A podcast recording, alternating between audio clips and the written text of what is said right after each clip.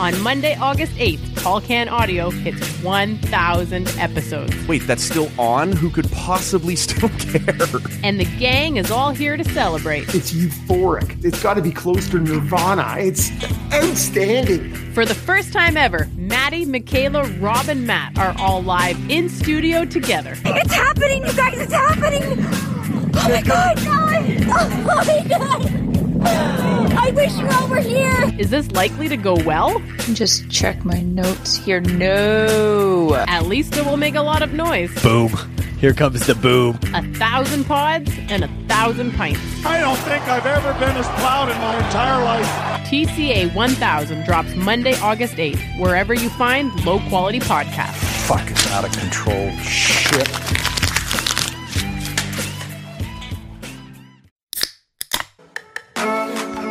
Can't you just kill that guy? Like, couldn't you just bury a fucking buddy or stick into his teeth? Hey, aren't you that guy everybody hates?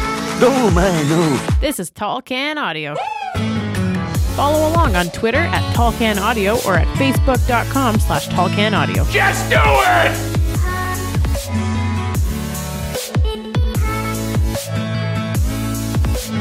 What's happening, everybody? Welcome inside episode 895 of the Tall Can Audio Podcast. Matt Robinson here in our studio in beautiful Bytown, Canada. Rob is out in the, uh, we've been calling it the satellite studio in Canada. What's going on, man? I'm feeling very Olympic today, Matt. Okay. I've got my little short track speed skating suit on, you know, the one with the groovy little yellow helmets, elbows up around the corner. see somebody about that. Who knows where the show was going to go today, my friend? Hmm. I'm feeling fired up. Okay, uh, that's good to know. I well, it's good to be prepared, I guess. Uh, we're on Twitter and Instagram at Tall Can Audio, Facebook.com slash Tall Can Audio. Make sure you're subscribed wherever you're listening right now.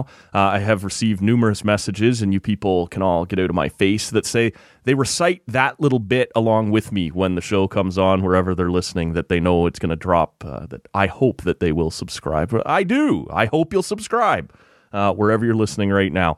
Um, what are we sipping on today, man? That's got us in a place where you're uh, you you don't know exactly where you're going to send us. Well, I haven't really begun to sip anything yet. But but I have I have a, just a quick question for you, Matt. Mm-hmm. And I love CanCon as much as anybody else. But there's something that struck me today, and and I know this Oh, I hope great. it was something heavy. Uh, well, hey, ma- many times, my friend, many times. Um, listening to came up on the radio. Superman's dead by Our Lady Peace. Yes. Okay, and I, I got to the second half of it, and I thought, how did this guy ever get a record deal with that voice? The entire second half, Yeah. yeah, the, the entire second half, he sounds more like Cartman from South Park than, well, anything else. So I traded a few tweets about this song actually not that long ago with the band's drummer Jeremy Taggart, and uh, someone had posted a live video of them playing the song, and he's going off on whatever and how Raine, you know, handled most of the lyrics. He didn't want to be questioned about it, and he's the the lyric is, and and someone else brought it up in the replies towards the end that the world's a subway. Yeah, And um, he's like, I. Someone had asked, "What does that mean?" He goes, "I don't know." And I replied underneath, and this is true. I had always thought the lyric was that the world is some way. Oh, And he replied, he goes, "Yeah, that would have made way more sense, man. Like, would have Okay, 'cause probably I- been a more fitting lyric." I was oh uh, you know so to me I thought I was mishearing it as the world's a subway. Nope. Like like That's to me, it.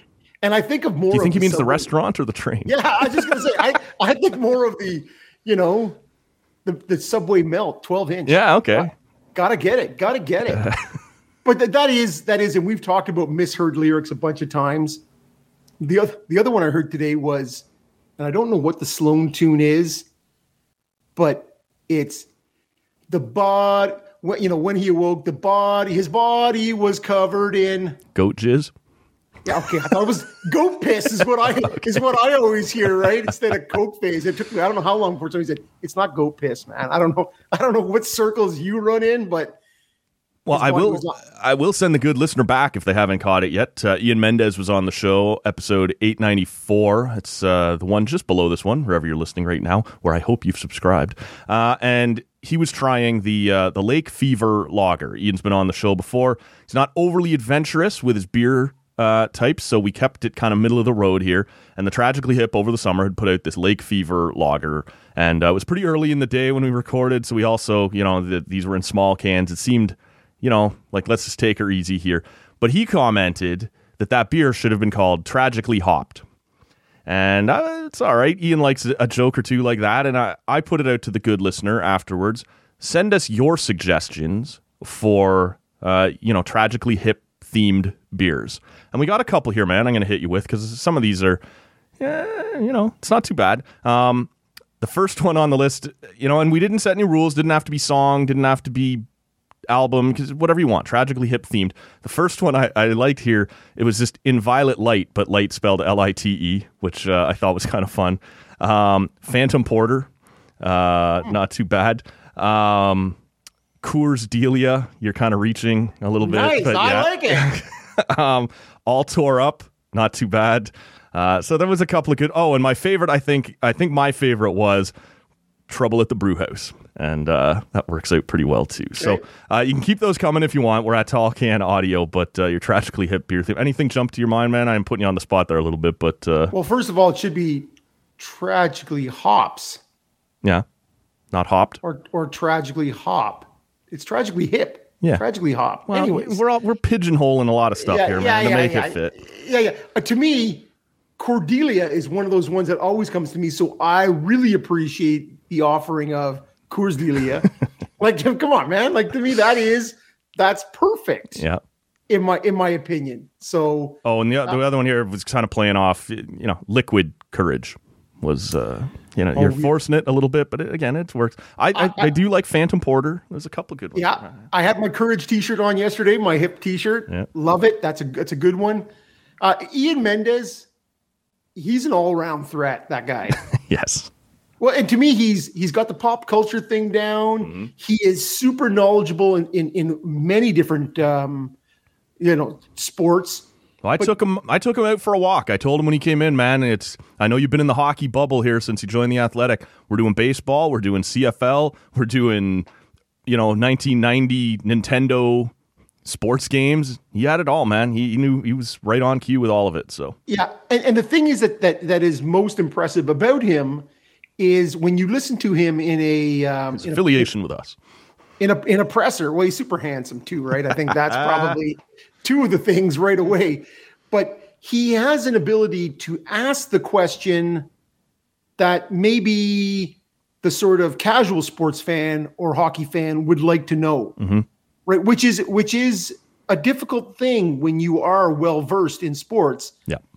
To to think about the person who isn't as knowledgeable. So to me, he's got a bit of that. Yeah, it- it's a great point, man. He's there every day. He may already know the answer to the question he's about to ask, right? He's inside. He's been talking to players. He's been talking to management types. He's whatever. But I got to get it on record that, you know, maybe other people are overlooking it because they're here every day at practice and already know the answer. I need to ask the question so it can be placed on the record here that the fan may not yet know the answer to. Right. And and the person up on the on the podium or the is thinking, why are you asking me stupid questions, man? But but Because fans ask stupid questions. well uh, this is it. This is it. Anyways, to me, he's he's he's very good that way. Consummate pro. That's uh, episode 894 at tallcanaudio.com. Uh, should also mention 895. Our pal Amy Burke will be back on the show for a pint and a little talk. We'll talk about uh, how things went down in uh, or over in, up in, whatever, in Tokyo. Uh, and and what exactly happened there, but she also knows the Thursday morning show. It's not necessarily an interview show. It's uh that's our that's one of our news shows, right? That's a current events show. So She's coming in locked and loaded to uh, to help host episode 895 later on. Uh, get subscribed to that one. I, we've received some messages to the website uh, to contact at tallcanaudio.com uh, asking, you know, what exactly went on over there. And uh, so she's willing to come in and talk a little bit about that as well. So uh, get subscribed. Uh, also, later this week, you're not going to want to miss this because this is going to be fun. Uh, even if you're not necessarily into the UFC, uh, our fight guys are going to be in. Graham Creech, Steve Bunda. They've been on the show a bunch of times whenever uh, some big UFC stuff is coming up or whenever there's a, a big card to cover. We've had them on, but of course, because of the pandemic, like so many other things, uh, we've had to move it online. Uh, and the boys have wanted to get in. We've wanted to have them in, uh, and we wanted to do something here in studio. That's going down this week, finally. Um, huge cards on the next two Saturdays. This almost never happens. There's UFC 267 uh, going down this coming Saturday. That'll be October 30th. And then November 6th, again, uh, another huge card, UFC 268. So, with two huge cards coming up, we thought this was a perfect time to get the boys in studio, finally get to do this, talk a little bit about the fight world and where things stand right now. Uh, of course, those of you who under such things uh, who are into such things saw Fedor Emelianenko at 45 years old uh, with just an ungodly KO at Bellator 269 this weekend. I'm sure we'll get to that as well. But we want to have the boys in, want to have a pint, want to talk a little bit about the fight game. Um, so that will come out on Friday morning. It will be episode. Uh, where are we at? 897 of Tall Can Audio. Amy Burke is on Thursday morning. That will be 896. Uh, the fight show with Graham Creech and Steve Bunda will be Friday morning. That will be 897. Uh, it's going to be a lot of fun. Looking forward to finally getting those guys in studio for a pint and some fight talk. So look forward to that as well. Okay, so now doubling back to your original question, I think you asked me, I don't know, a while ago. 12 minutes ago, yeah. Yeah. what what I'm sipping on. Oh, that whole thing. Yeah. Yeah. Well, anyways, I got things to say, and sometimes you get carried away with business and, and shit, and I don't get Yeah, to. sorry about that. Yeah, I, I don't. I don't get Sorry about rein. keeping the 18 wheeler on the highway. or at least Yeah. on the the shoulder. Trying to Well, the quote, I, the quote I heard the other day, Matt, was for every mile of road, there's two miles of ditch. that, that to Yeah. me is that's this show. No doubt. No doubt, ma'am. So I have doubled back to um, Tree Brewing out of Kelowna, BC. I am drinking the Thirsty Beaver Amber Ale. Of course. Of course, It's Monday amber. morning. wow. Yeah, Thirsty, Thirsty. Beaver. See, I, and I knew that this beer existed because now I didn't remember the brewery, and maybe there are there's more. I was going to say maybe, but for sure there's more than one thirsty beaver out there. Um, For sure, there is a couple hungry ones too. at one point, you and I, I think you were still kicking around. Yeah, you were were responsible for organizing a uh, a sports competition, but it was just local. It was just regional. And uh, at some point, we pitched the idea of just naming the uh, Oh the teams after different craft beers. And there was some good ones, and, and that we hit them with, but they stopped short of allowing the uh, the thirsty beaver. And at that point, there was no point even doing it anymore. So we just pitched the whole thing. Screw it then. Thistles and Harlequins and back to other Ontario. red coats, Sure. all these sorts of things. Yeah, it, it was really all an attempt to get Thirsty Beaver Yeah. on something. Horribly veiled. Like it was just that stuck out way too much Yeah. for it to ever pass. Well, anybody who's listened to the show knows horribly veiled may also be the name of this Yes. show too, right? So that's okay. That's all right. Uh, so this is comes in at five percent, uh, very smooth. Uh, although I'm not getting usually in a red, I'd like to get a little of that sort of sweet malty, like a little bit of that. I'm not getting much of any of that, and I'm certainly not getting any sort of middle of the road hoppiness. It's it's just it's it's very smooth drinking and um, middle of the road. I would suggest to you. All right. What do you got going on? over there? middle of the road beaver uh, this week. Um, I've been talking for weeks now about stout season without really drifting back into the stouts on the show yet. Uh, so we're changing that today. This is from the Bench Brewing Company. We've tried a couple things from those Yep. guys uh, over the over the years. I don't think I've had this stout before. This is called the Mountain View American Stout, uh, six percent and they say they are aiming for a classic stout. You know, I often drift off into all kinds. Of, Let's see what else will fit into this, and people Right. pouring all kinds of crazy shit into their stouts, and I'm usually down to try it. They're shooting for a classic American stout with just a hint of roasted coffee and chocolate in the uh, the flavor, which isn't particularly uncommon for for stouts. So, uh, like I said, six percent American stout here from the Bench Brewing Company. Uh, I've never had this one before, so we'll see how that goes down, man. But we are now undoubtedly, after last weekend, kind of got that tail end of of 21, 22 degrees. Uh, this week, fall arrived in a big way.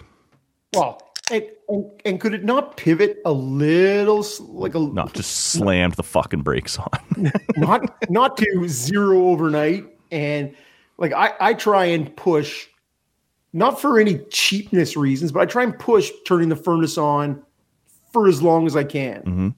Right. But when there's frost on your face when you wake up in the morning and you're like, and I don't mind that. I, I, I do like a cool, a cool nighttime. Uh, Yep. But yeah, it makes it it makes it hard to get out of the bed in the morning. That's the real issue, right? You're like, uh, probably not.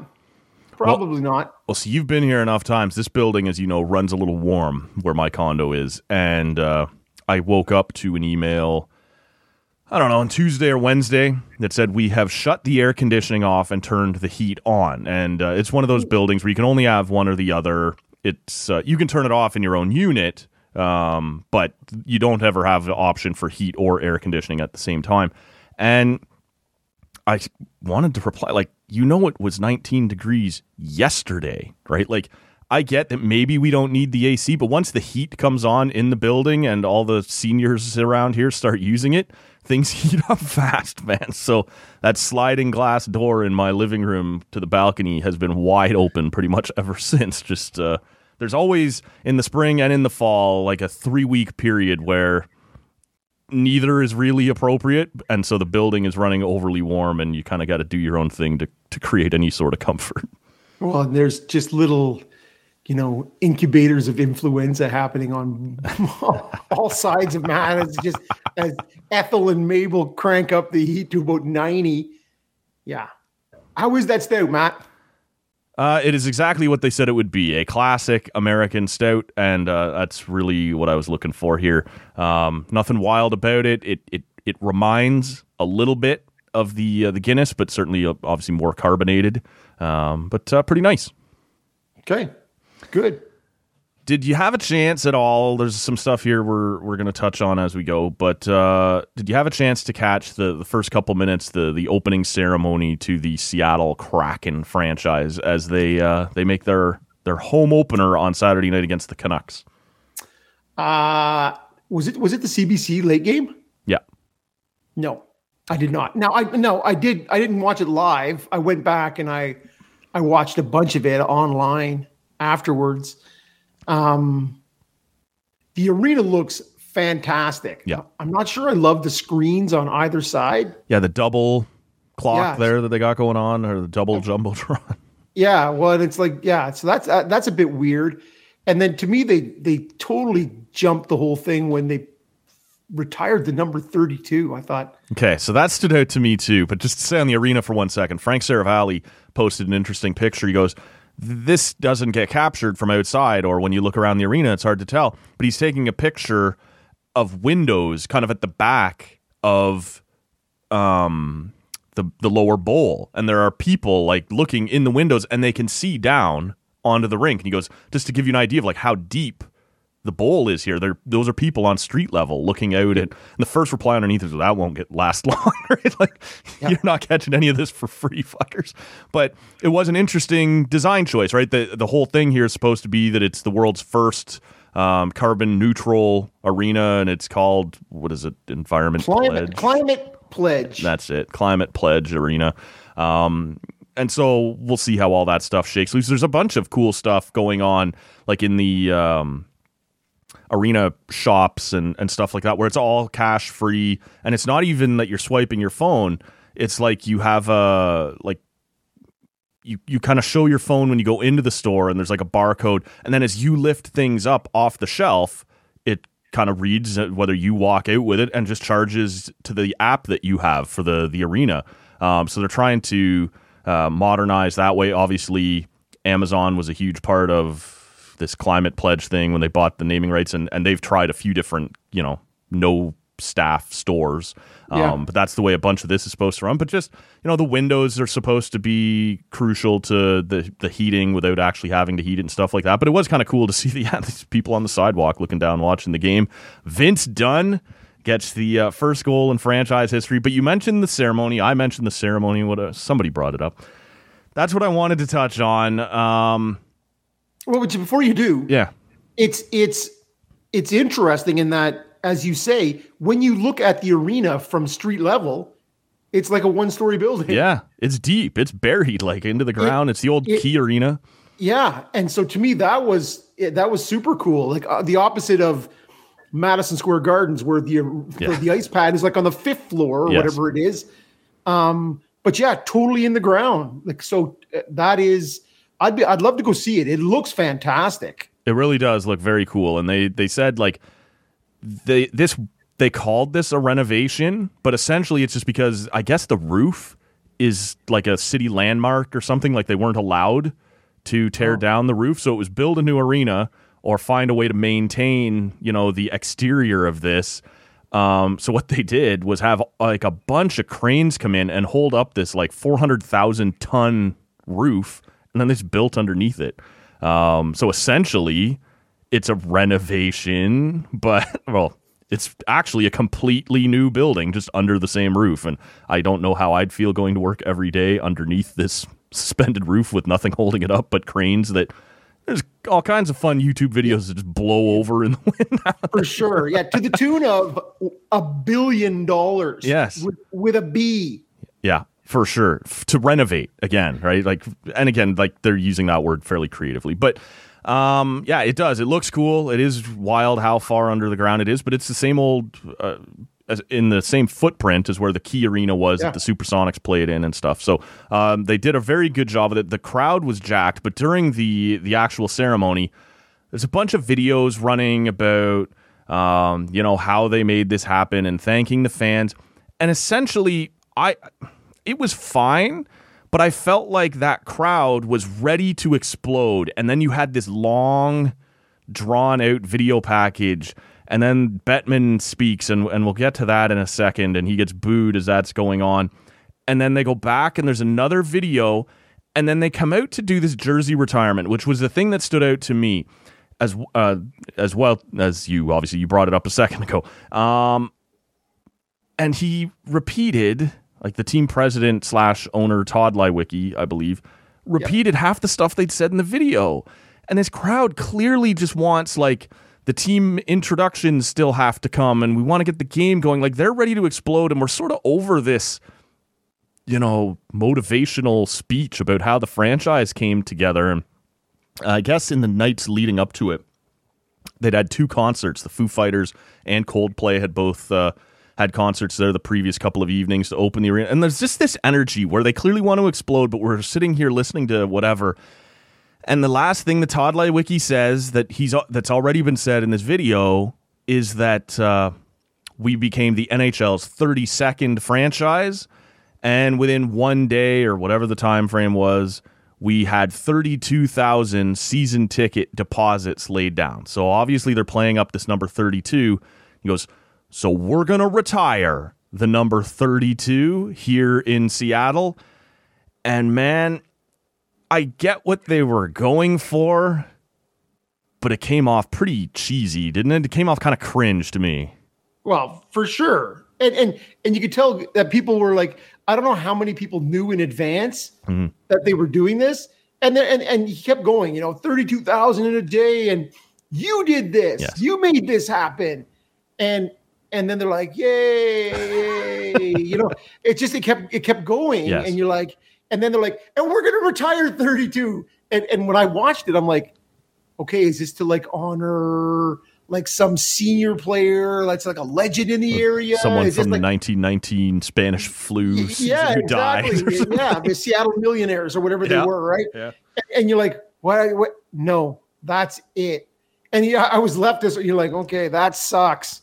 Luckily, it's not a number anybody wants, not like 19 ticket holders or whatever. Yeah, but your your your fifth string goaltender, right? Is Yeah, saying, training hey, man, camp guy." where, where's that guy? Where's my 32? Yeah. So it's yeah, it, it was awkward and it was odd.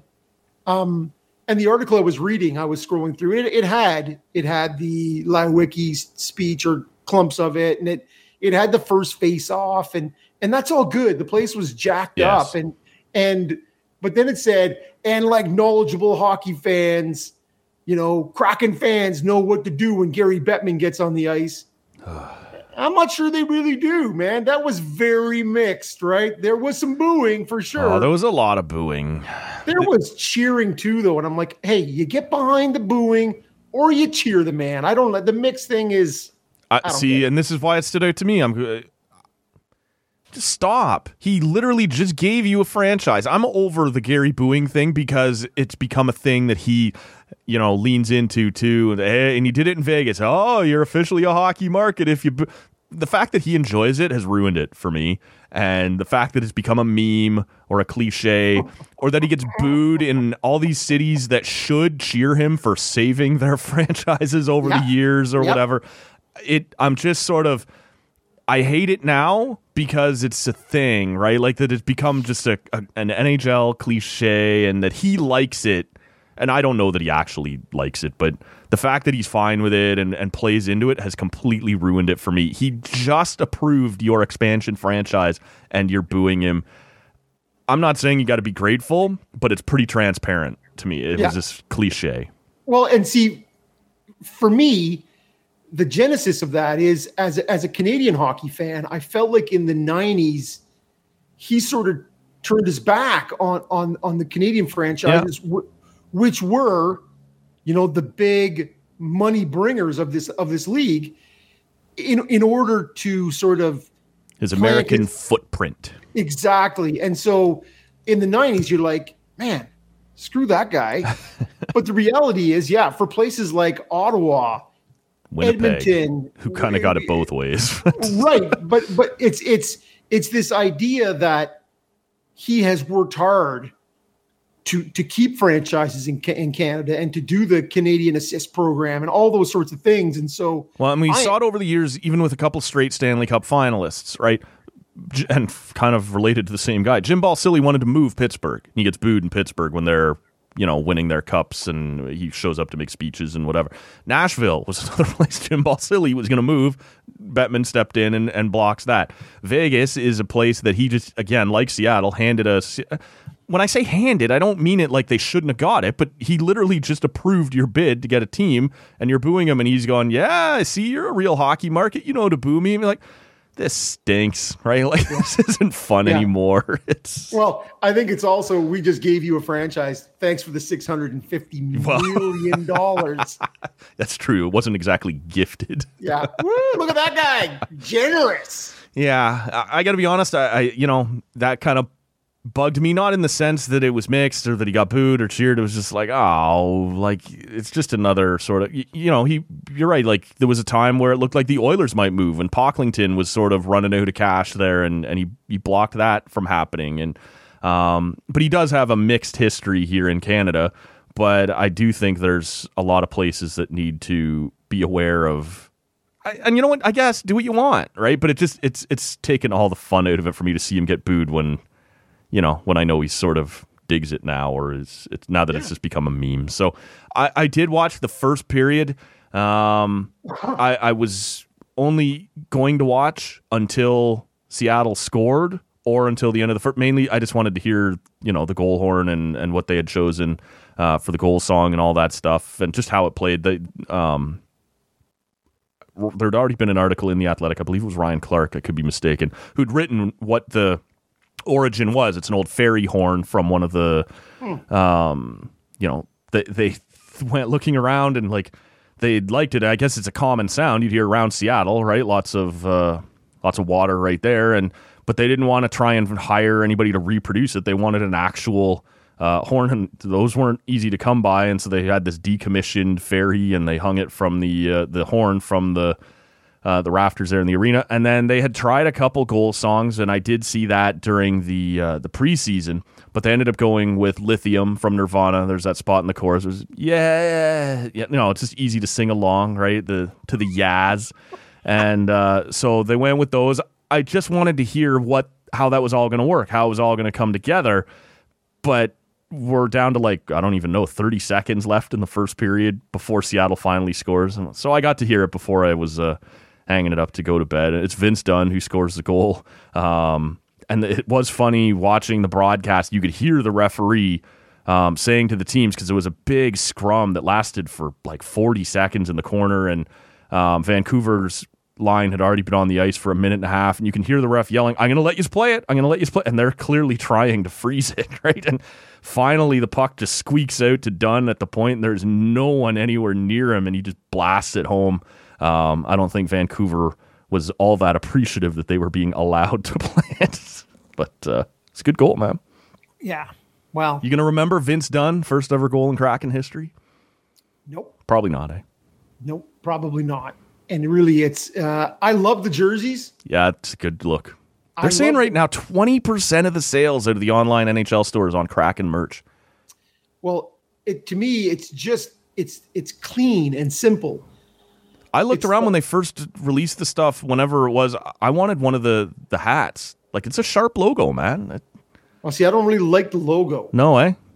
The- I, I, it's, I, like I said, the color schemes Yeah. Mm-hmm. and, and, and the simplicity of it are, are nice, but I, I think they could have done better than the, whatever the S or whatever that is, you know, Yep. the, just, it's to me, it's, it's a bit odd, but the color scheme is, is super sharp and the jerseys I love. So, um, I'm not going to get one. No. Well, the, a jersey's a different thing than a hat, right? I was prepared to drop 35 bucks. I wasn't prepared to drop 200. Yeah. Well, see, and I'm not wearing a Kraken hat. Yeah. Well, I'm not wearing a Calgary Flames hat. I'm not wearing a Anaheim Ducks hat. Forget it, man. Like to me, your hats, you got to keep. You got your hats have to mean something. Totally disagree. I can't I wear. know. I- know I, I got hats for just about uh, now. In hockey, it's much harder. I, I don't have a lot. I, it's Leafs and and some Team Canada stuff. But across the other sports that are sort of secondary to me, if you got a sharp looking hat, there's a good chance it's Yeah, in my collection. It, and and you you stumbled on a good point there, Matt. Um, that it is to me, hockey is is is different, right? I, I'm not willing to. Uh, but it, there's back in the day when I probably had 60 or 80 hats, Yeah. right? It's hard to have every one of those mean something. Yes. Um, but like I had, uh, I had a Utah Jazz hat that was Sure. super you sweet, have a right? It, it Pittsburgh was, Pirates hat, or you did. You swapped it out with. The, yeah. To now it's a Nita Pirates hat. yeah, exactly. Um, but yeah, but I like that hat. Yeah. Right. So baseball is. I had a Colorado Rockies hat. I had a Mariners hat.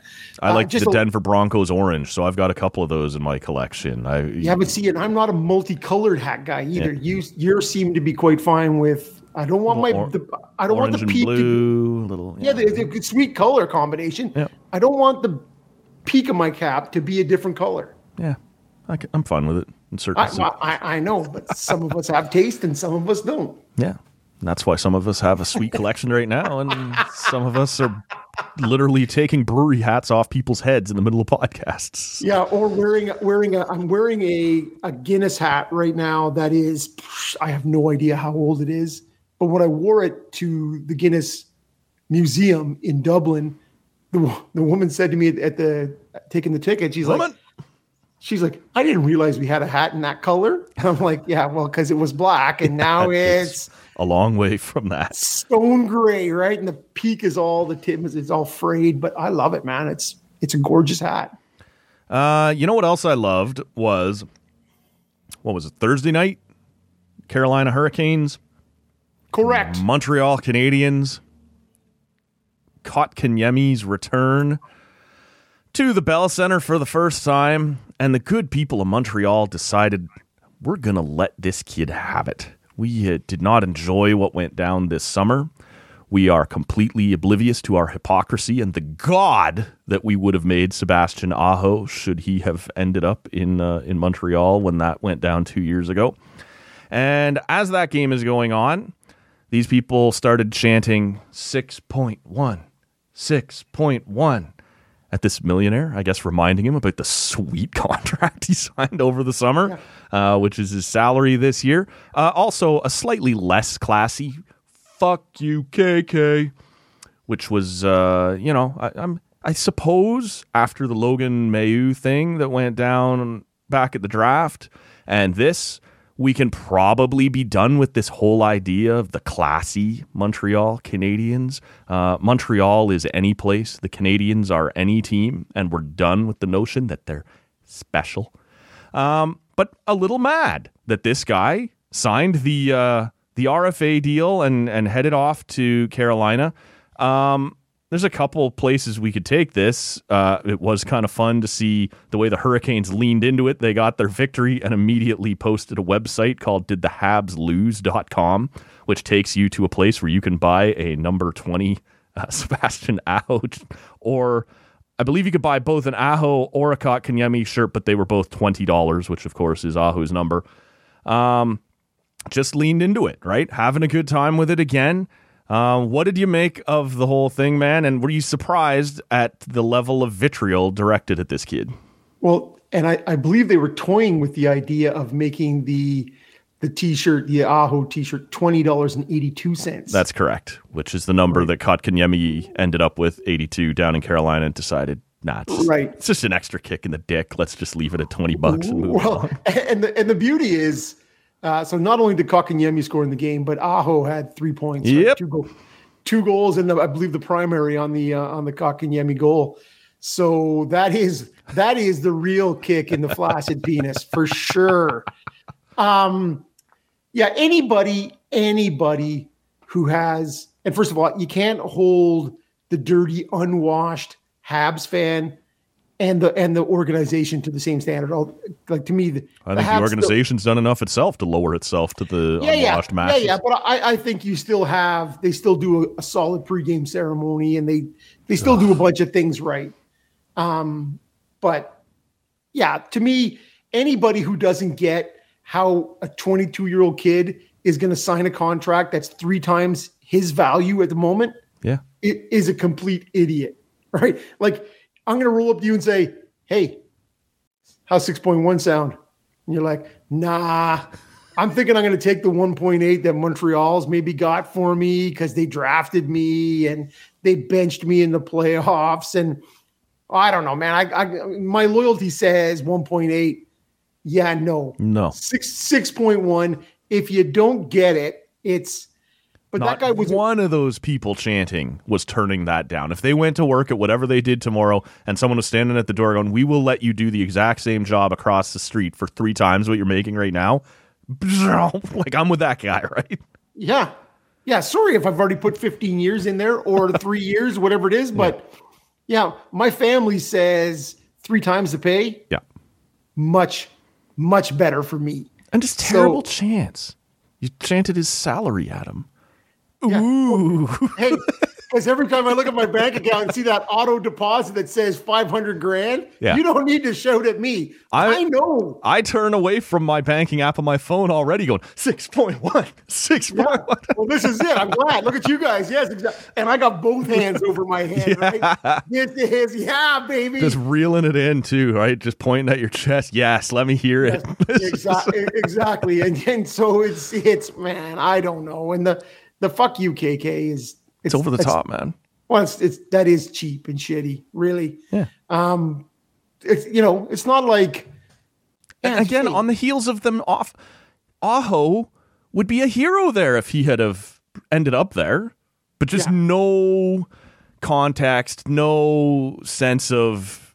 Oh, we we tried to do the same thing. Just nothing. Just ah, I'm drunk and stupid and six point one. Okay. I wish they'd have at least chanted it in French. Would have been at least something. yeah, well, because you know that the Hurricanes Twitter account is probably gonna Yes. bring something back at them in French as well. Sous moi would have been would have been perfect. But, uh, it is, uh, and who do you blame for that? Who do you blame? Not for the chance, but who do you blame for the the blinders or the nearsighted? Do you blame We've just Molson or do you blame Bergevin? Who do you like? for like letting him leave. No, for the for the like my nose is at a joint because Carolina did this to us, right? Who who is it that you you point at and say, yeah, well, that's your fucking fault, man? I want to blame Like- the fan base. Uh, no, look, I I don't really blame either one of them because I they couldn't do it, right? They would have been held. no. So, but at the same time, you did try and do it to Carolina two years ago. Tom Dundon, by all accounts, has got a bit of an ego and felt like you know, one of these big market teams and a, a classic Canadian market is trying to flex on us, thinking we can't match. And you got his back up a little bit, and so he did it. And by all look, the social media stuff that's gone along with this in Carolina, almost all of it has been amazing. and I'm very here for this kind of, you know, growth into being more shitty towards each other, um, just in terms of being competitive and stuff like that. That the the social media team did not go to Don Waddell and Tom Dundon and say, "Hey, if you went and got Kotkaniemi, we could do some really fun Yeah. stuff." But they yeah. communicated with each other. This was a hockey decision. They did decide. Maybe it's personal. Maybe it's not. Maybe it's revenge. Maybe it's not. But the social media team. Uh, there was a great article by Sara Civian in the Athletic this weekend where they talked to the head of the the social media department just on how this has all come together and you know the the the management team, the hockey side, does communicate with them. We're about to do this. Be ready for this. And then they kind of go, "Hey, can we?" And Tom Dundon's just been like, "Yes, yes, you can." Right? Like, so it it's still the hockey team running the show, but the social media team is allowed to just take that and go to a place that nobody else is going. And oh. and when you do that against, and listen, it would be the exact same thing if it was Toronto. So I'm not trying to be, but when you do that to a stodgy kind of old classic franchise that isn't going to do that stuff in return, fans get their back up, teams get offended. Um, but outside of the NHL, there are other social media teams in in other sports miles ahead that are doing stuff like this, that are keeping it entertained. And there is an interesting sort of dynamic there that Don Waddell, especially, he knows a bunch of shit that went wrong in Atlanta, right? Another non hockey market. If you can do anything to stand out and to get people talking and to keep people interested, I think he's down with that. And so, um, yeah, he sort of, as this piece, I, I bookmarked it. I'll share the link because it's absolutely worth a read if you're subscribed to The Athletic. He's very willing to communicate with the social team. Hey, be prepared. We've been trying to trade for Kotkaniemi. It didn't work, so we're going to offer Sheedham. And then those guys sit down and start putting together the, um, you know, turning the the the Twitter profile French and like all the little things that they've done over the year to elbow and jab at them. They have full reign to do that, and so I don't really blame the Habs for not matching. Um, the the Canes obviously saw a chance to do something that the Habs was going to put Montreal in a tough spot, and that's what they should do. Like it's a competitor, right? Yeah, and, and really, my question before was, you know, you did this to them. You tried to leverage a situation, and then when you do it back, that you're bitchy about it. Yeah. I, I, that, all I'm saying was that's where I was talking about. Who do you blame Before in my that nine minute. uh, Yeah, but but it's it's fine. Um, the interesting, the other interesting thing in that article is is how dangerous is it? uh, Dangerous is it to have your your social media department and your marketing guy? They're they're doing this. They're going to release these, and they're doing it from a place called Tobacco Road Sports Bar and Brew House. Like, hey man, not only not only we let you cut loose, but I'm doing it at a brew house watching the game, cutting, throwing back a couple. Oh, that's really how half of TCA's decisions get made, and lots of crucial things get decided up at the Prime Burger Bar here. And Yeah, yeah, for uh, sure, man. Life changing decisions. I, I, I get it. But you and I both know that sometimes yeah, they're not always great decisions that come out of those buildings for sure. So, no, I, I thought it was interesting that Kotkaniemi rolled back in.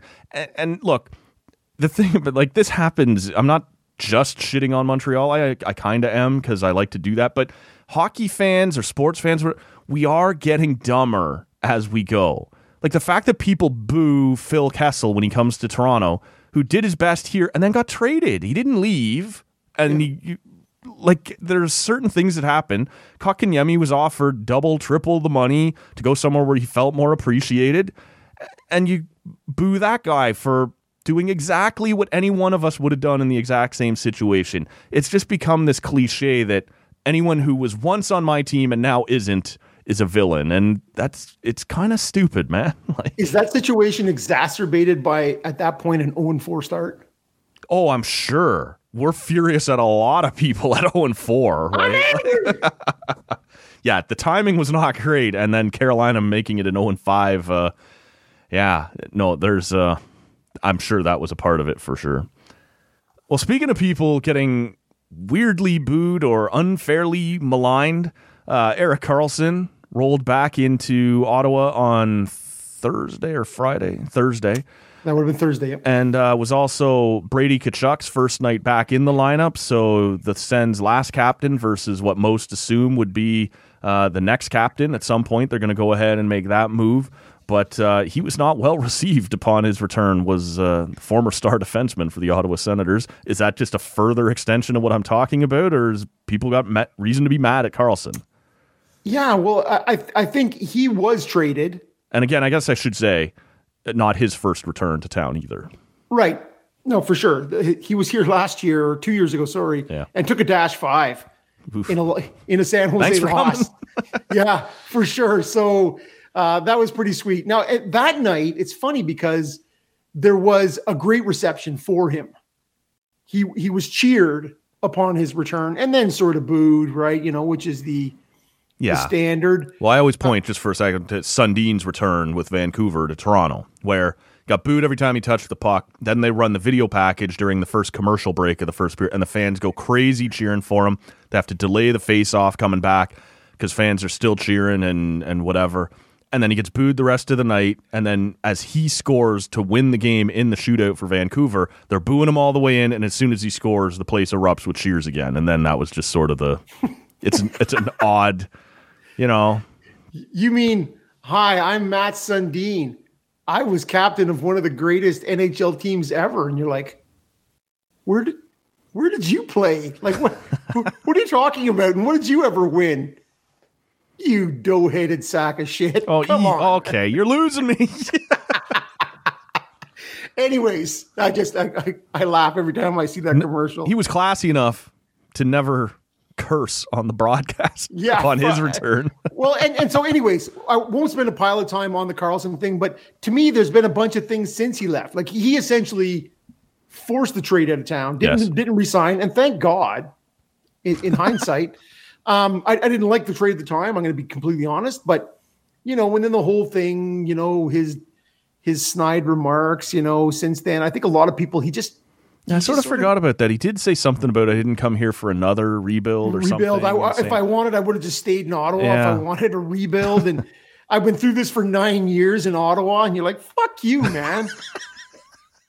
Anyways, yes, it's it is one of those things. Fuck you so- for your accurate yet damning comments about my Yeah, favorite but again, they but they made the playoffs in five of those nine years. Yes. Went to the Western Con- like Eastern Conference Final. He and he was great. Yep. But he, to me, as a as a as a hometown player, right? Yep. You loved what he did, and he won two Norrises. Like that is no small feat, and probably should have won a third.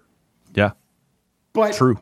there was always something about him that rubbed you the wrong way, right? And whether it's him in the Princess Leia outfit and his and his wife wearing a Darth Vader outfit, it was it's sort of weird, That was right? a little on the nose. Yeah, well, and anyways, right? You just sort of go, yeah, but he's ours, right? And then he gets out and he starts to, you know, he starts to throw a little shade. You're like, ah, what do you think of the new haircut?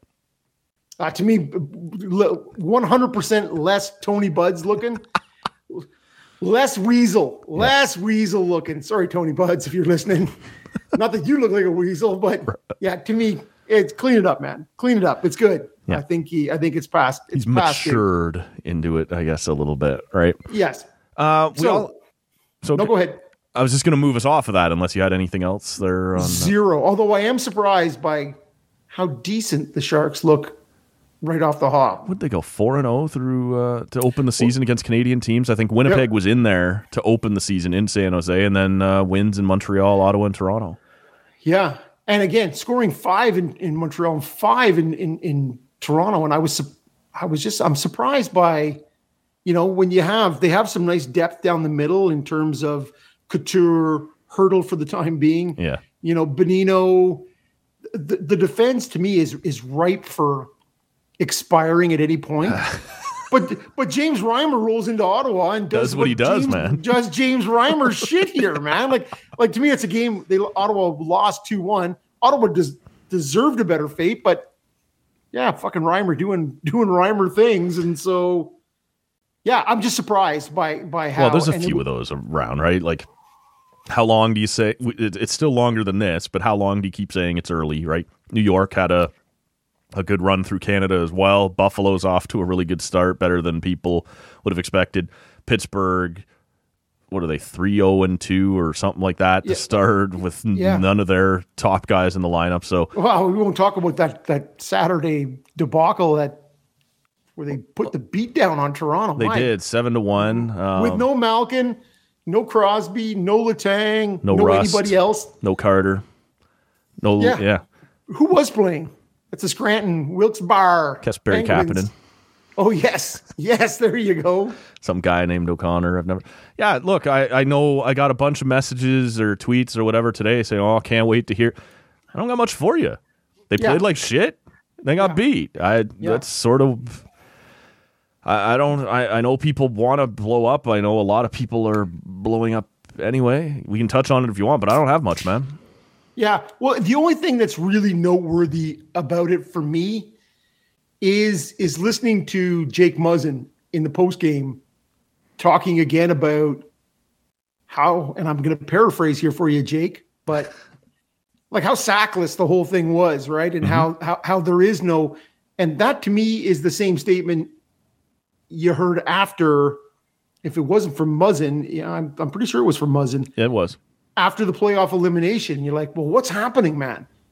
What's happening? And again, you it, I guess you you can make those statements, or maybe you can when you gift wrap one of those turnovers in the in the neutral zone. I don't know. Maybe it gives you more more of a of a right to say it, but Th- there was a point in that game. It was long before seven one, uh, where I was sort of like, "Oh my god!" Like where you know three out of the first four goals are like weird deflections and bounces, and then there's the Campbell one where he just doesn't even move. Like he doesn't respect.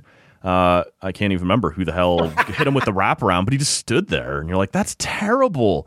And then the wheels came off. They didn't even try. Like it was a shitty performance. It really was. I thought Friday night was a a poor performance. I thought Saturday night was an awful performance. And so you can say all those things, and Muzzin should. He's been brutal to start this season. That him and Hall together have been awful. Um, but no one cares. No one wants to hear it anymore, right? Like it, it's you heard it after the the playoff round. You heard it. Um, we've just heard it too many times. So to me, on one side, I would look at it and say that Toronto is leading the league in um, rush chances, net front chances, cycle chances, and scoring chances in general, and last in the league in shooting percentage. If you believe that that is likely to continue statistically, then yes, you should be very nervous about how this season is going to go. If you believe that those things will sort of rectify themselves and and come back to a place of equivalency, then you know it, it'll turn but you just you you haven't uh, and this is the one thing that i said last year when we talked about the end of that playoff series. The time for the benefit of the doubt is over. People are frustrated. People are pissed off. People don't want to hear it anymore. And so when you have an awful night and you lose to wilkes-barre with your full lineup in there people are going to rip you. And i don't really have the energy to get pissed at them anymore either. You get to be frustrated. I'm also uh, I guess, you know, when I was doing up some topics for this show that I was sending stuff over to you, most of them I sent before the game last night. And I woke up this morning, you know, trying to decide whether to add it or not to the list of things to talk about. And it was just, I asked myself, do I feel any different this morning about this team than I did yesterday? And the answer was just no. It, it, it was a shitty performance. They may come out and, and, you know, have a great week. They may come out and have a terrible week. We'll see. I just, I've seen this before. It doesn't rattle me anymore. Maybe it should. Maybe I should be alarmed. But it it was a shitty game. Um, but you know the chances say you're going to be fine. You've kind of dominated four out of six and don't have the results to show for it. So well, I can't and- get too wound up. the thing is, I, I, I agree with you 100% that that these things come back to the middle, right? Yeah. And especially the shooting percentage. But what else needs to come back to the middle is is points generated off turnovers for the opposition, right? Like that is the Leafs continue to Yeah, give it up, the, man. put the bullet right in their own And that is foot. the one thing that last year it looked like they had cleaned up very nicely. Like the defense was solid last year, and it Right. has not been early on. right, except for the playoffs. Well, yeah. a- anyways, the, and, and I didn't mean to get bogged down on this because there's two things there too, a- as well is is with Mrazek out, and you now are looking at the at the at the Welcome back, Campbell Hutch. Hutchinson era has has sort of, and and, and it's great because Campbell it? had. Well, okay, no, I was going to say it's it's it's great in that Campbell has been very good in his time Yeah. eh, up until you know whatever, but that this is the thing, right? If it's now you're going to be you, buddy, you're gonna you're gonna carry the mail. And when you look at the you know NHL goaltending stats and you see Frederik Andersen in Carolina, Who we're playing on Monday. Looking good, right? So it's it's um You'd and that's a expect good a, team. 50 save shutout at a Freddie on Monday. is sort of Yeah, the, well, the and, mood. and and again, I, I I'm not sure the Leafs we've seen the Leaf A game except for maybe that Shesterkin Steel show in uh last week Tuesday, whenever that Wednesday, whenever that was, right, where Yeah. the Leafs looked dominant, and and Shesterkin, you know, who's whatever they said allowed 90, you know, three goals on 102 shots. ah, pretty good. yeah. pretty good. But but again, that Rangers team, Doesn't look they're- bad, eh? they- but well, I was super unimpressed with them. Well, yeah, you should be the way No, that but- went on Saturday. Yeah, Ottawa but- was the better team for 54 minutes. Well, eh, but again, the Leafs were the better team in that game. They just couldn't beat the goalie, and and and to me, they have that Kreider and fuck you, Chris Kreider. Again, if if you're anybody else, you get the benefit of the doubt that after the goal goes in and you go by and your left leg sticks out and bang hits the goalie in the head, like Well, without any names there, but you, on Saturday, Chris Kreider, for those who missed it, um, the Rangers score a goal. It's 2 nothing Ottawa with like six or eight minutes left or Six something in the third yeah. minute. Yeah. Uh, Ottawa scores, and as that's happening, Kreider decides to. Decides to has happened depends who, how you view that again, but buries his fucking knee through the skull of of Matt Murray, um, who doesn't look good. Now there was some talk. I don't know if you've heard an update since then. Uh, we we all saw what we saw. Kreider, you know, hit him hard in the head or neck, but going off, there was a few people kind of saying looks like a lower body thing. Like he had a bit of a limp going to him or something. Now maybe he's just woozy, right? Maybe he's sort of half out on, but he has had his share of lower body injuries too over the years. So I don't know Yeah, if we've so- heard a Yeah, I have. Okay. He he, str- he struggled to get up, so you looked at it and went, "Wow, is this a?" Because he made this huge lunge save Yes. earlier, huge save. and so, um, but no, when he came off and the trainer was pointing to his head and he was pointing to his own Ah, head. yeah, okay. And then today, uh, DJ Smith gave an update uh, Sunday morning saying, "Yeah, it's a it's a neck head injury. He'll be he's going to the the IR." So Jesus Christ. so that is, and again, ask Craig Anderson or ask Yep. Carey Price or Yep. X number of goaltenders who accidentally, you know, get taken out by Chris Kreider, right? Uh, Chris Crashin, Chris Kreider. It's right in the name. that I just gave him. Yeah. Uh, you mentioned goalies there, Carey Price being one of them. Um, why don't we talk a little about that? Because uh, for those who are unaware, obviously with the Olympic Games coming up, by October 15th, I think was the date, each country had to submit like a 50 to 55 name list, uh, both to the NHL and the IIHF, of guys they're looking at to take to the Olympic Games. And the reason being that if you go to the Olympics, you are under a different set of rules as it pertains to drug testing than the NHL's rules. And and IOC members, or not IOC members, the uh, WADA members, uh, the anti doping people can come around and, and check you because you may be competing at the Olympic Games. So you have to have this list put in and every country had to do it. And typically, the deal is that list never becomes public. We all can assume, you know, if you sat down yourself and started writing down the best 50 Canadian hockey players, you'd probably be in the same neighbor, neighborhood for 40 or 45 of them as everybody else, right?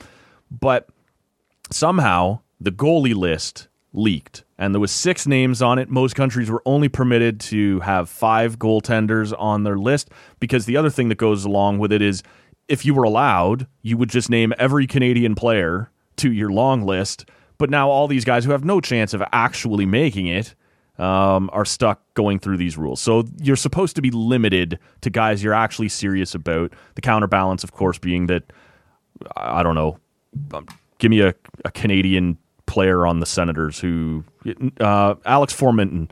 He's not going to the Olympic Games, but if he comes out and scores 20 goals in the first half, you would suddenly want to have the ability to take him, but you don't, right? If he wasn't on that long list, you can't take him. So there are two sides to that coin. Uh, I was going with Josh Brown. yeah, well, former Oshawa Generals captain. Um, he's he's doing good work for me on uh, as a counter agent, I guess. Um, look, so they put out they were allowed to name six goalies was Canada because of the Carey Price situation. He has left the Montreal Canadiens for personal reasons, um, and no one knows exactly when he's coming back. So they were allowed an exemption to name him plus five goaltenders, which were Jordan Binnington, Carter Hart, uh, Darcy Kuemper, uh, Mackenzie Blackwood, and Marc Andre Fleury, plus Carey Price uh, still sticking out there. And look, we can kind of kick this around a little bit in a few different directions. But what was the first thing that you thought when you saw that list of guys that are being considered to be the uh, the goaltending trio for Team Canada at the Olympic Games? Thin. Thin is the thing I, I I think of, and then a little below that in an article I was reading, Mackenzie Blackwood has decided to get vaccinated. So Funny you're like, that. You're like, what what are you doing, man? I, I don't. I'm I'm confused by that. Um, So he was a goaltender for New Jersey who said for a long time, nope, not doing it. No, not doing it. And then he sort of was going to do it and then decided again at the last second not to. Um, his team doesn't come to Canada till December. They're saying now he will be fully vaccinated by the time that happens. And, you know, it's fairly obvious that a part of that decision is Team Canada basically told him because I believe the IOC and Beijing have said you're not competing unless you're fully vaccinated. So that would have Yeah. been part of his decision. Well, and and so he's been, and I ha- I, I'm not going to lie to you. I don't I don't take in a pile of Devils games. I Oh, you they're. They're great. they're also off to a, a decent start. Um, but he has been sort of sneaky good for the past year and a bit. Yep. Right. And so I think Fleury, on the other hand, has not been, he's been sneaky bad or not even sneaky bad. Just the team has not been great. Bad. Yeah, and so Carter Hart is doing whatever you know. Oh, man, there's every day I'm scuffling, scuffling, scuffling. It's just uh, so yeah. To me, you're looking at you're looking at Price, you're looking at Kuemper, and you're looking at Mackenzie Blackwood. Oof. Um, like to me, uh, uh, do you see Binnington making into that? Because he's the only other guy. and he's had an okay start. Look, I, I think the thing you're going to see, and Pierre LeBrun mentioned this, so uh, you know, in his article in the Athletic, uh, they're going to be very careful about how much you read into the fact that we're 10 days into the season right now, right? Like, so we'll see as things go. You don't have to make it, but even if Chicago, let's say, continues to be bad, but Marc Andre Fleury looks okay and is just being repeatedly hung out to dry. I don't think that would be a disqualifier. Like, what does Montreal look like right now? Um, the reports all seem to say that coming out of the the Stanley Cup final last year, Carey Price was penciled in to be the guy, to be the starter.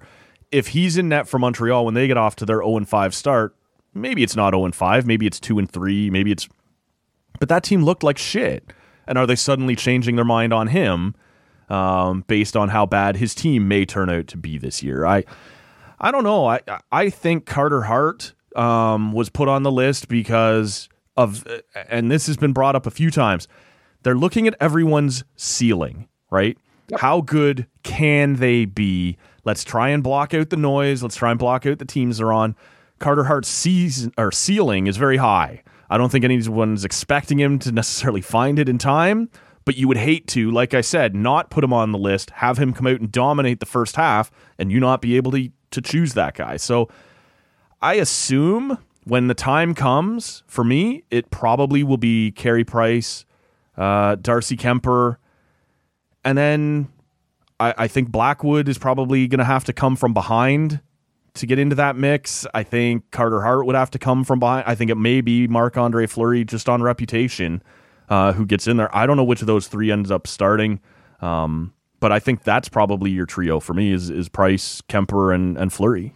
Yeah, I would agree with you on the Price and Kuemper. Uh, you know, if if Price is out for 32 days, whatever it was from the start of the season. And It's I, a minimum of 30. He has to be out Yeah. for 30. Yeah. Okay, so um, I, I think it'll probably be you listen to sources out of Montreal or people, writers, whatever. You, you listen to things out of Montreal and they say they think it may be longer than that.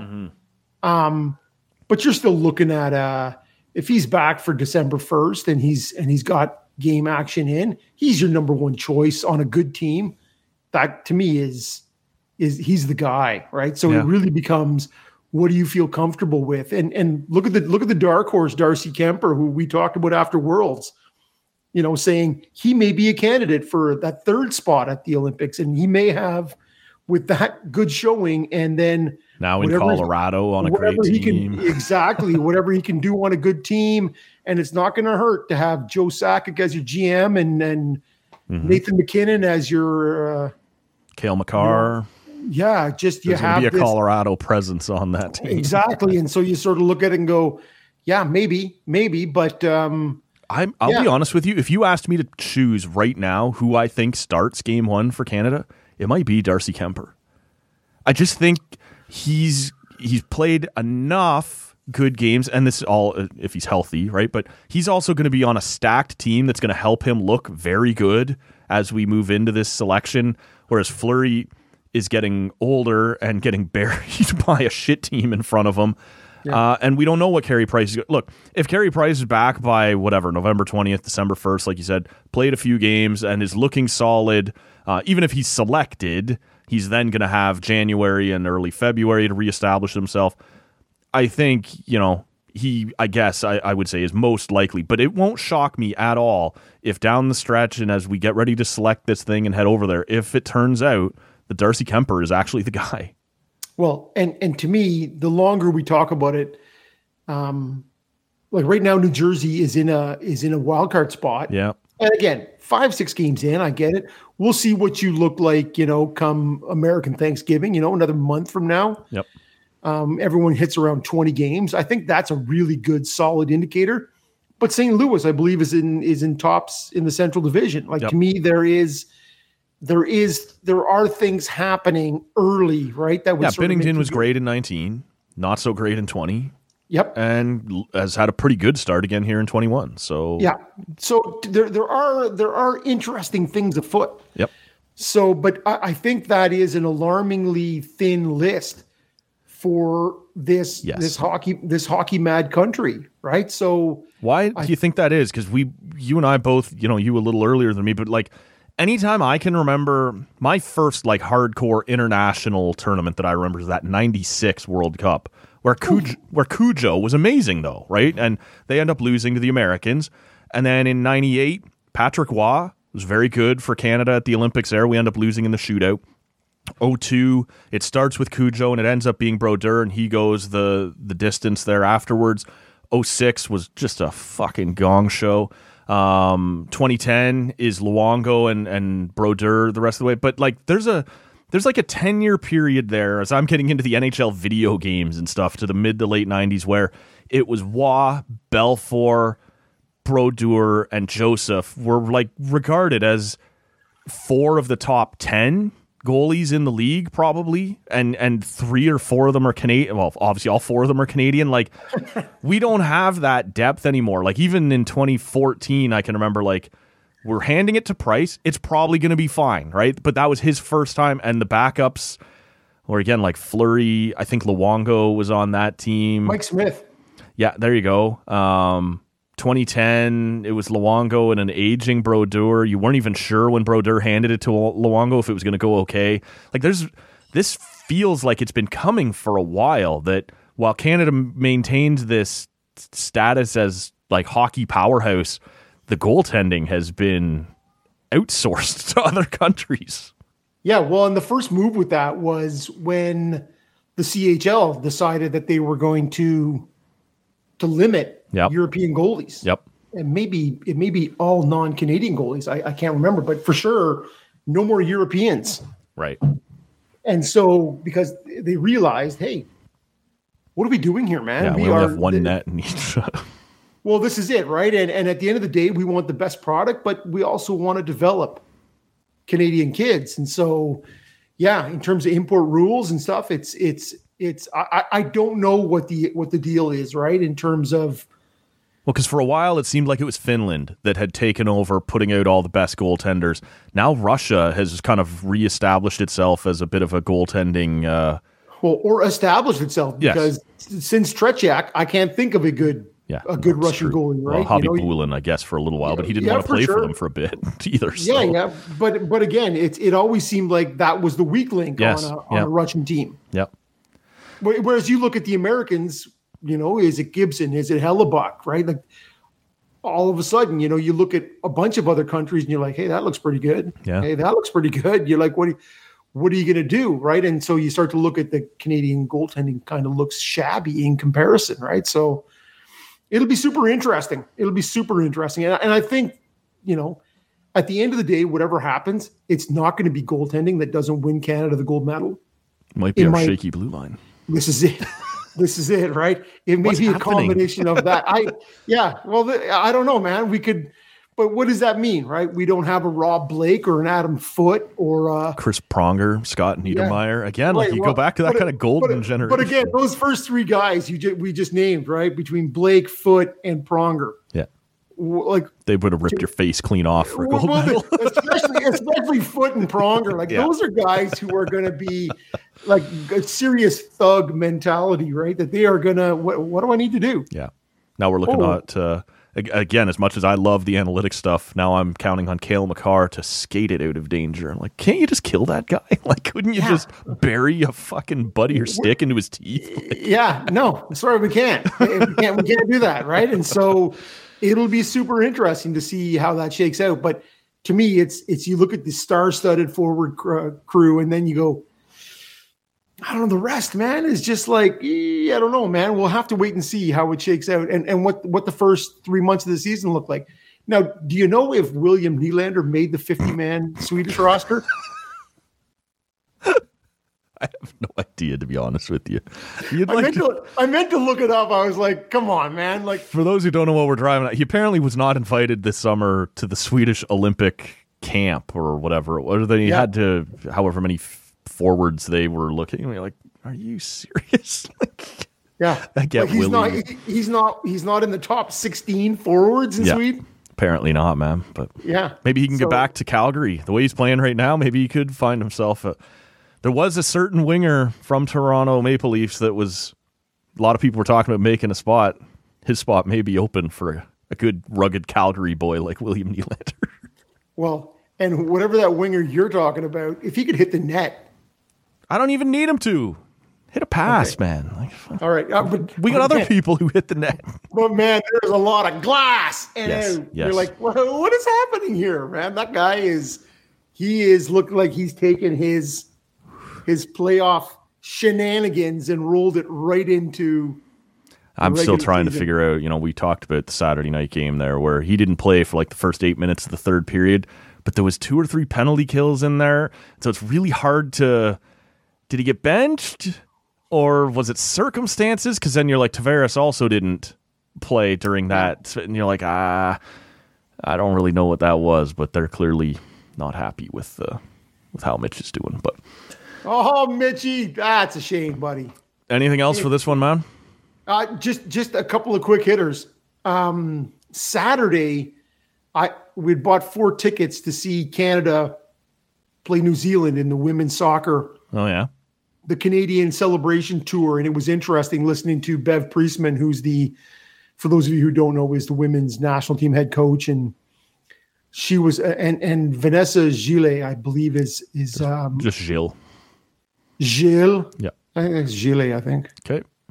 anyways, neither here nor there. They were both saying in, in separate interviews that, you know, it's while it has been a long time since the gold medal, they're really because there was no no fans in the stands there. You know, you you were sort of detached from any other emotional reaction other than your own. So, really nice to see sixteen thousand plus.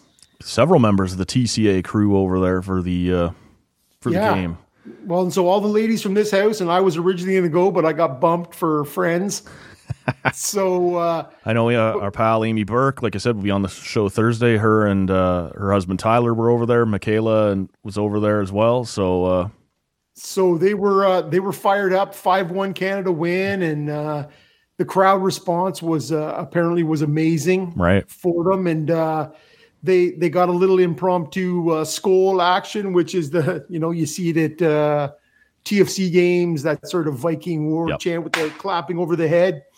Uh, the ladies here were quite impressed with with that. That fired up, and so uh, a really nice moment for the for the Canadian women's national team to to come home and feel just a, a- got a little portion- recognition.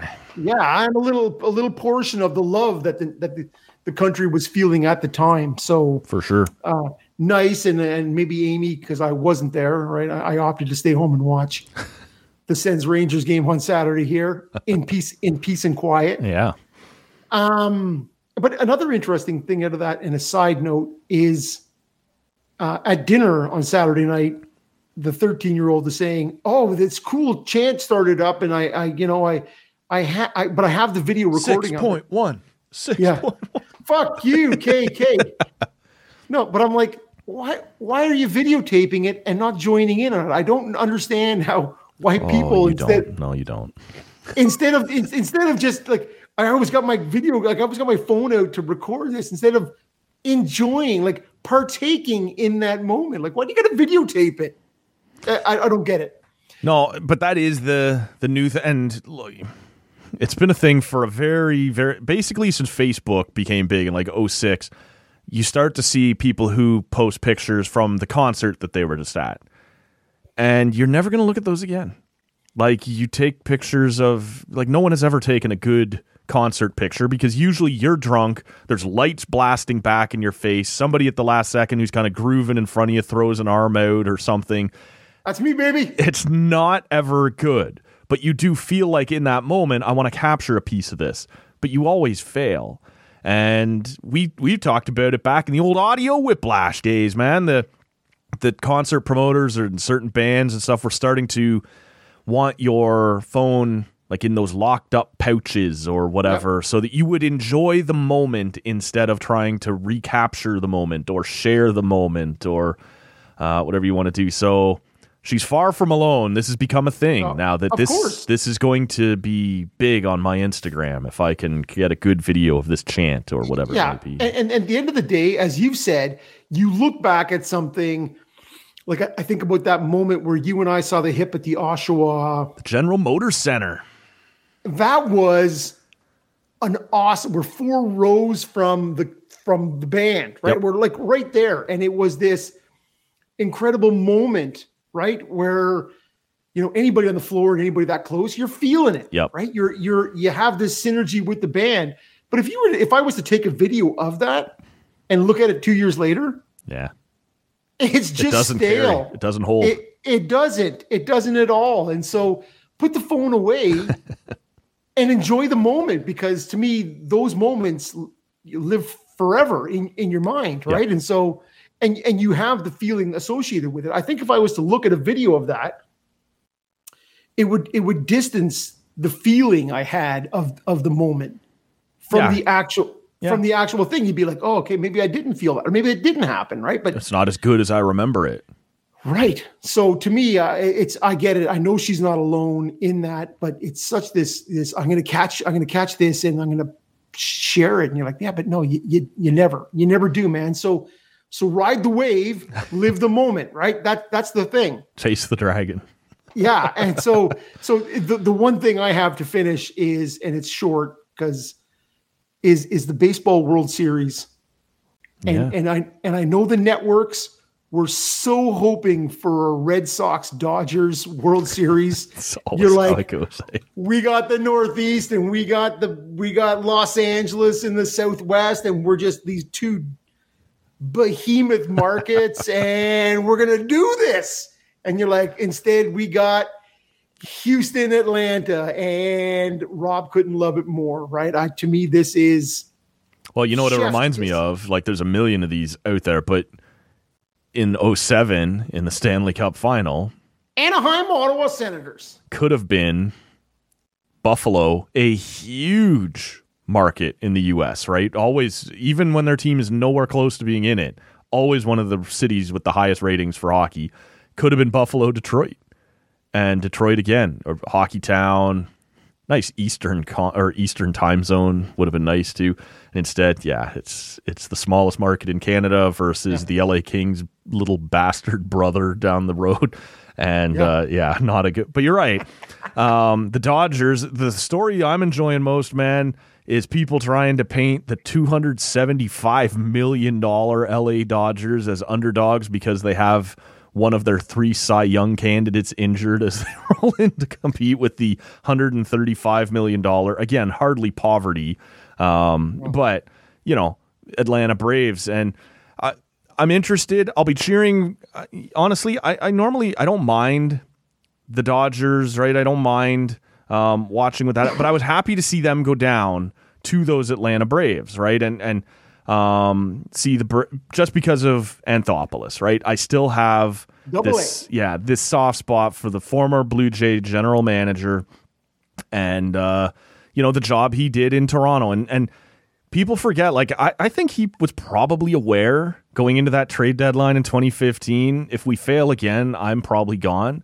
So he absolutely did mortgage our future. Now, a lot of the picks and prospects he traded didn't pan out. So he gets a bit of a pass but he goes out and he brings in Tulowitzki and he brings in Price, Price, and yeah, and, and gets things on track and they make the playoffs and they take this crazy run. Um, well, he also and, brought in Russell Martin, I think. Yep, yep. Um, a little earlier, but uh, yep, he but, was but part of the foundation. Yeah, so you know, still kind of beloved in this market, and I do.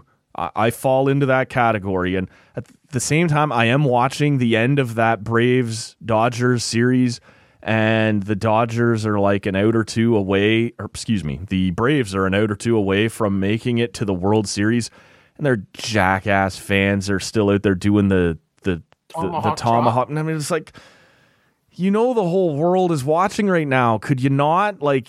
You're one of the few franchises who's got to hang on to this name, and I don't know how long that's going to last, man. Because the Atlanta Braves are one of like the Washington Redskins and and other teams like this that have had to change their names. Yeah, whatever. The Atlanta Braves are are an iconic franchise, right? And they're going to want to hold on to that name. And if you want that to happen, you're going to want to stop drawing attention in these huge moments to the horribly racist undertones to it. Um, but all of that said, with I, I, will be cheering for Anthopoulos. I would love to see him and, and the Atlanta Braves take down the horrible cheating Houston Astros, and and that'll be the storyline of this. I think is yeah. And see, and I'm the opposite. Really, I think eh? I, want. I think I want to see the Astros win, man. I, yeah, I think I would. want to. What a fucking I think, deal. I, I think I want to see the big double guns to all these people, and, and just, hey, man, we we we we did it, and now there's no cheating, and we've done it. What what do you got to say? Well, that was the fun of the Red Sox versus the Astros. Is which set of cheaters do you want to see make it? Yeah, oh, this well, sucks.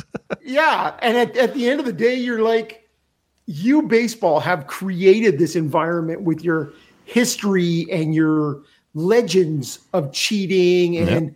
and and systemic, you know, baseball approved wink and a nod, cheating, sign stealing, blah blah blah, right. all these things where you you endorse it and you talk about the history of it and then you go oh but that's that's crazy that what you did there. It's above and beyond. It's over the top. yeah, you pick you, and we, choose your moments. Yeah this is it right? And so the culture of cheating in baseball is huge.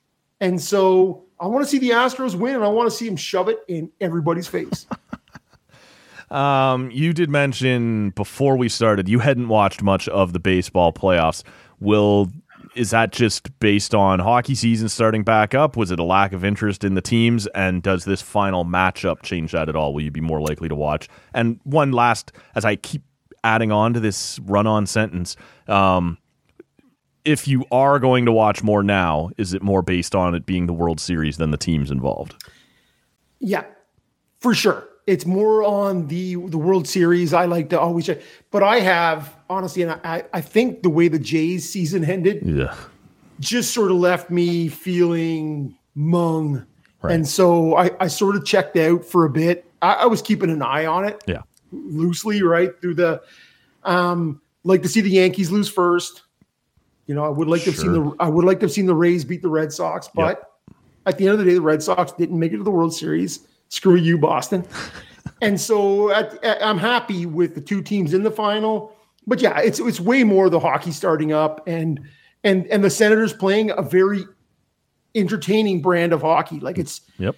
they're they're two and three starting Monday, and and and but the games have been even in a couple of losses have been very entertaining, and so I'm interested in that, and I'm fully invested in hockey. I'm a hockey fan, and but but I will I will check it out because it is the World Series, and I am as you said, the two teams are interesting. I don't Yep. want to see the Brewers, and I don't want to see you know like the Padres and shit. Like don't give me that.